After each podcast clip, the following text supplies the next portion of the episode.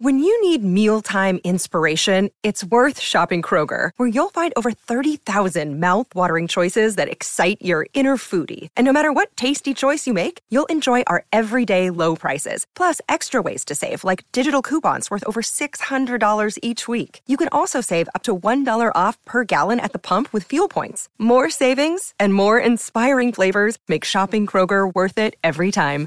Kroger, fresh for everyone. Fuel restrictions apply. You are listening to Namaskar India podcast, where we try to understand the vastness, diversity, and cultural heritage of India we live in today, one story and one conversation at a time. Episode 9 The Realm of Tamil Dynasties. जो लोग हमसे पहले आए क्या उन्हें पता था that they are making history दिनों कि आगे चल के लोग उनके बारे में बातें जानने की, उनको स्टडी करने की कोशिश करेंगे? आई गेस नॉट वरना सबने सब कुछ डिटेल में डॉक्यूमेंट किया होता और हिस्टोरियंस का काम थोड़ा आसान हो जाता। इतिहास को डॉक्यूमेंट करने का, यानी कि क्रॉनिकल्स लिखने का ट्रेंड काफ़ी बाद में चालू हुआ। शुरुआत में तो ज्ञान और इतिहास दोनों ही कहानियों, गीतों और कविताओं के माध्यम से ही प्रचारित और प्रसारित किए जाते थे। Hello and welcome to Namaskar India और मैं हूँ आपकी होस्ट आराधना आप ही सोच रहे होंगे इंडो गैंजेटिक प्लेन्स की स्टोरी काफ़ी एक्शन पैक्ड है। Civilization kingdoms dynasties empires and what not but अपने साउथ की एंट्री स्टोरी में काफ़ी लेट हुई। ऐसा क्यों? ओके okay, पहला रीजन फ़िज़िकल बैरियर हो सकता है। जैसे कि हम सब जानते हैं सदर्न पेनिनसुला वाला एरिया तीन डायरेक्शन में समुद्र से घिरा हुआ है। और विंध्याचल पर्वत श्रृंखला इस एरिया को नॉर्थ से डिवाइड करती है। सो देखा जाए तो सब कॉन्टिनेंट का ये पार्ट थोड़ा अलग थलग सा रह गया। सिर्फ़ नॉर्थ इंडिया से नहीं बल्कि सेंट्रल एंड वेस्टर्न एशिया से भी इसका कोई कांटेक्ट नहीं था। हमने बात की थी कि some part of Dravidian population did migrate here तो वो लोग क्या कर रहे थे? Stone bronze and Vedic age के दौरान इस रीजन में इंडस वैली सिविलाइजेशन के कंपैरिजन में डेवलपमेंट काफ़ी स्लो था. कई आर्कियोलॉजिस्ट का ये मानना है कि south India didn't have a bronze age क्योंकि कॉपर और टिन जो ब्रॉन्ज बनाने के लिए आवश्यक है, यहाँ कम मात्रा में पाए जाते हैं.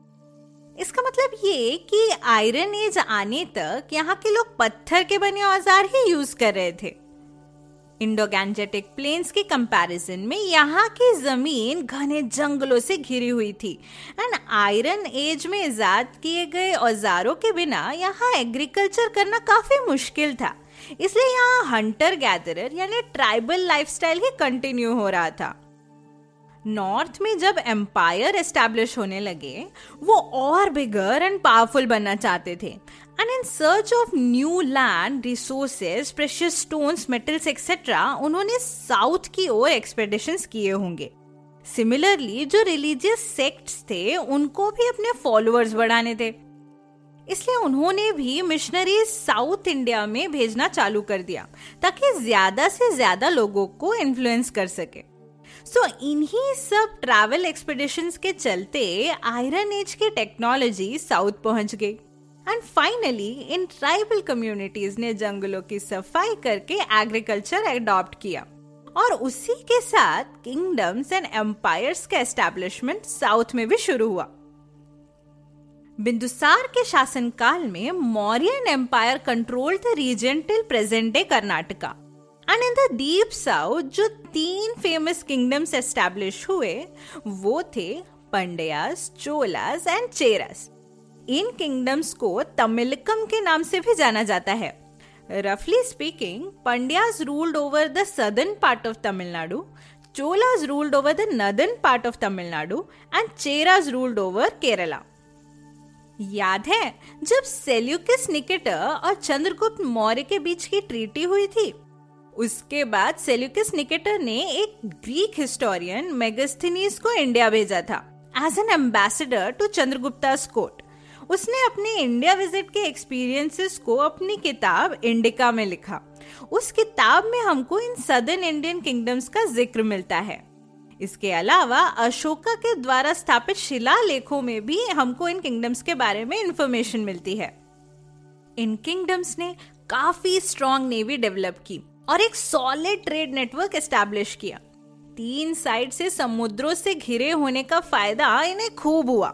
North India south east Asia और चाइना के अलावा एंशंट रोम के साथ भी ये लोग व्यापार करते थे।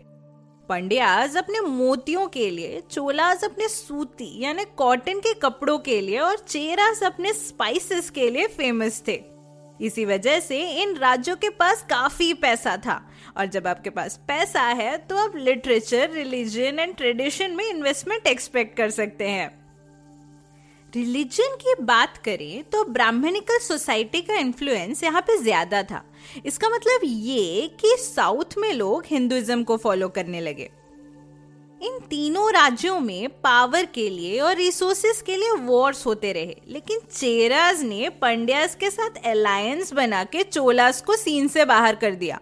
बट आपको बता दूँ they will come back much bigger and stronger during medieval history somewhere around 900 C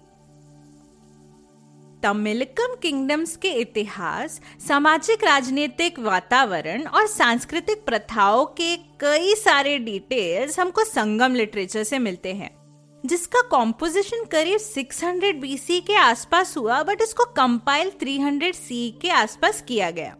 But what was this Sangam exactly Pandya kingdom के रॉयल पैट्रोनेज में मदुरई शहर में तमिलकम के कवियों की जो सभा या असेंबली आयोजित होती थी, उसे संगम कहा जाता था। Imagine something like a jam session amongst the best poets of the region इस पीरियड को संगम एज इसलिए कहा गया क्योंकि संगम लिटरेचर की कहानियों और पोयम्स से ही हम इन साउथ इंडियन किंगडम्स को और गहराई से जान पाए हैं। संगम लिटरेचर का सबसे फ़ेमस महाकाव्य सिल्लपथिकारम है which means the story of the jewelled anklet आमतौर पे एपिक्स देवी देवताओं, महान राजाओं या नायकों की स्टोरी पे आधारित होती है। पर ये महाकाव्य आम लोगों की लाइफ को दर्शाता है। और साथ ही साथ हमको उस टाइम के रूलिंग डेनेस्टीज किंगडम्स और वहाँ पे रहने वाले लोगों की धार्मिक और सांस्कृतिक मान्यताओं की झलक भी दिखलाता है। आइए शॉर्ट में इसकी स्टोरी सुनते हैं। कहानी शुरू होती है चोला राज्य के पुहार शहर में, जहाँ कन्नगी और कोवलन की शादी हुई थी। एक रोज ये दोनों भरतनाट्यम का डांस देखने गए और वहाँ माधवी का नृत्य देख कोवलन मंत्र मुग्ध हो गया। उसने अपनी बीवी को छोड़ा, अपने व्यापार को भूल गया और माधवी के साथ हो लिया।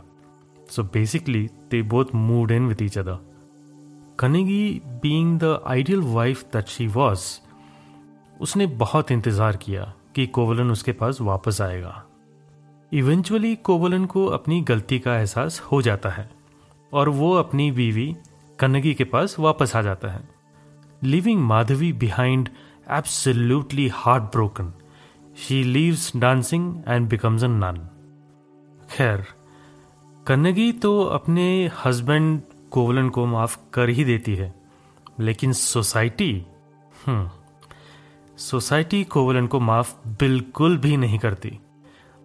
कोवलन ने आखिर सोसाइटी के रूल्स तोड़ दिए। अपनी बीवी को छोड़ के वो एक नर्तकी के पीछे हो गया।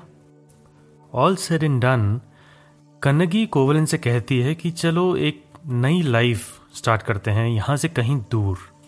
और ये दोनों चले जाते हैं मदुरई शहर में which was part of the Pandya kingdom अब एक नए शहर में नए सिरे से ज़िंदगी स्टार्ट करना इज़ नॉट ईजी राइट और फंड्स की ज़रूरत तो पड़ती ही है।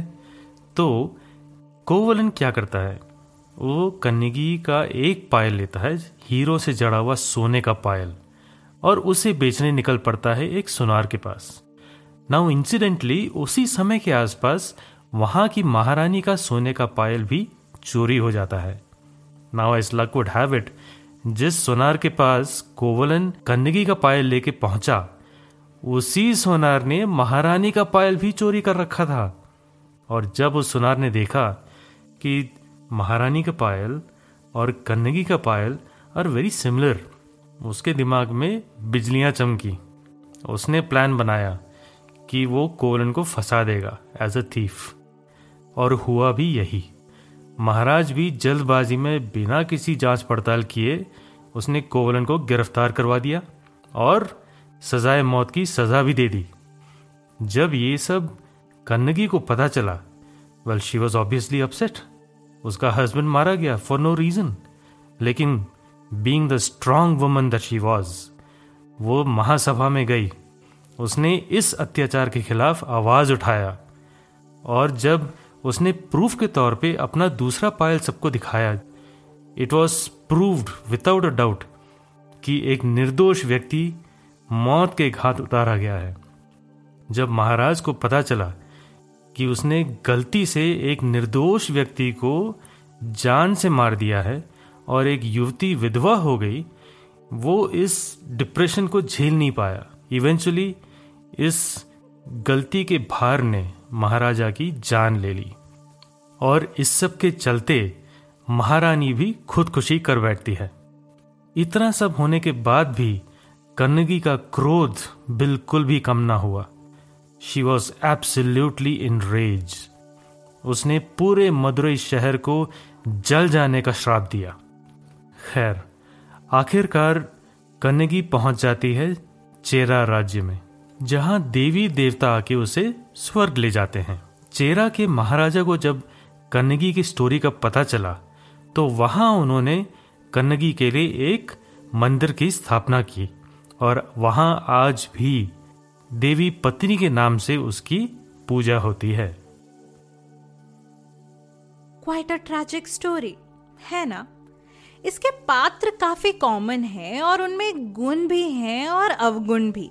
और शायद कहीं ना कहीं इस स्टोरी के माध्यम से हमारी सोसाइटी और उसके एक्सपेक्टेशंस को चित्रित करने का प्रयास किया गया है। इसके बारे में विचार ज़रूर कीजिएगा।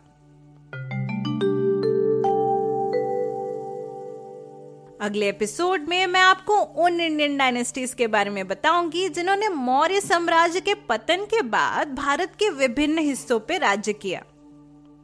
The story of Silappatikaram is narrated by Shishir host of the creative pod which is all about creativity and the human channel which is about seeking ways to spread equality and the ideals of humanism Shishi does such an amazing job in explaining different topics in a simple and comprehensible way. I love his style. Do check these out using the link in the description. Thank you for listening, and this is your host Aradhna signing off until next time. And don't forget to hit that subscribe button on your podcast app or YouTube so that you don't miss on any updates. अगर आपको ये episode पसंद आया तो किसका wait कर रहे हैं अपने फ्रेंड्स एंड फैमिली के साथ जल्दी से इसे शेयर कीजिए। If you have any feedback you can message me on Facebook Instagram और ट्विटर जिसके लिंक्स आपको एपिसोड के डिस्क्रिप्शन में मिल जाएँगे।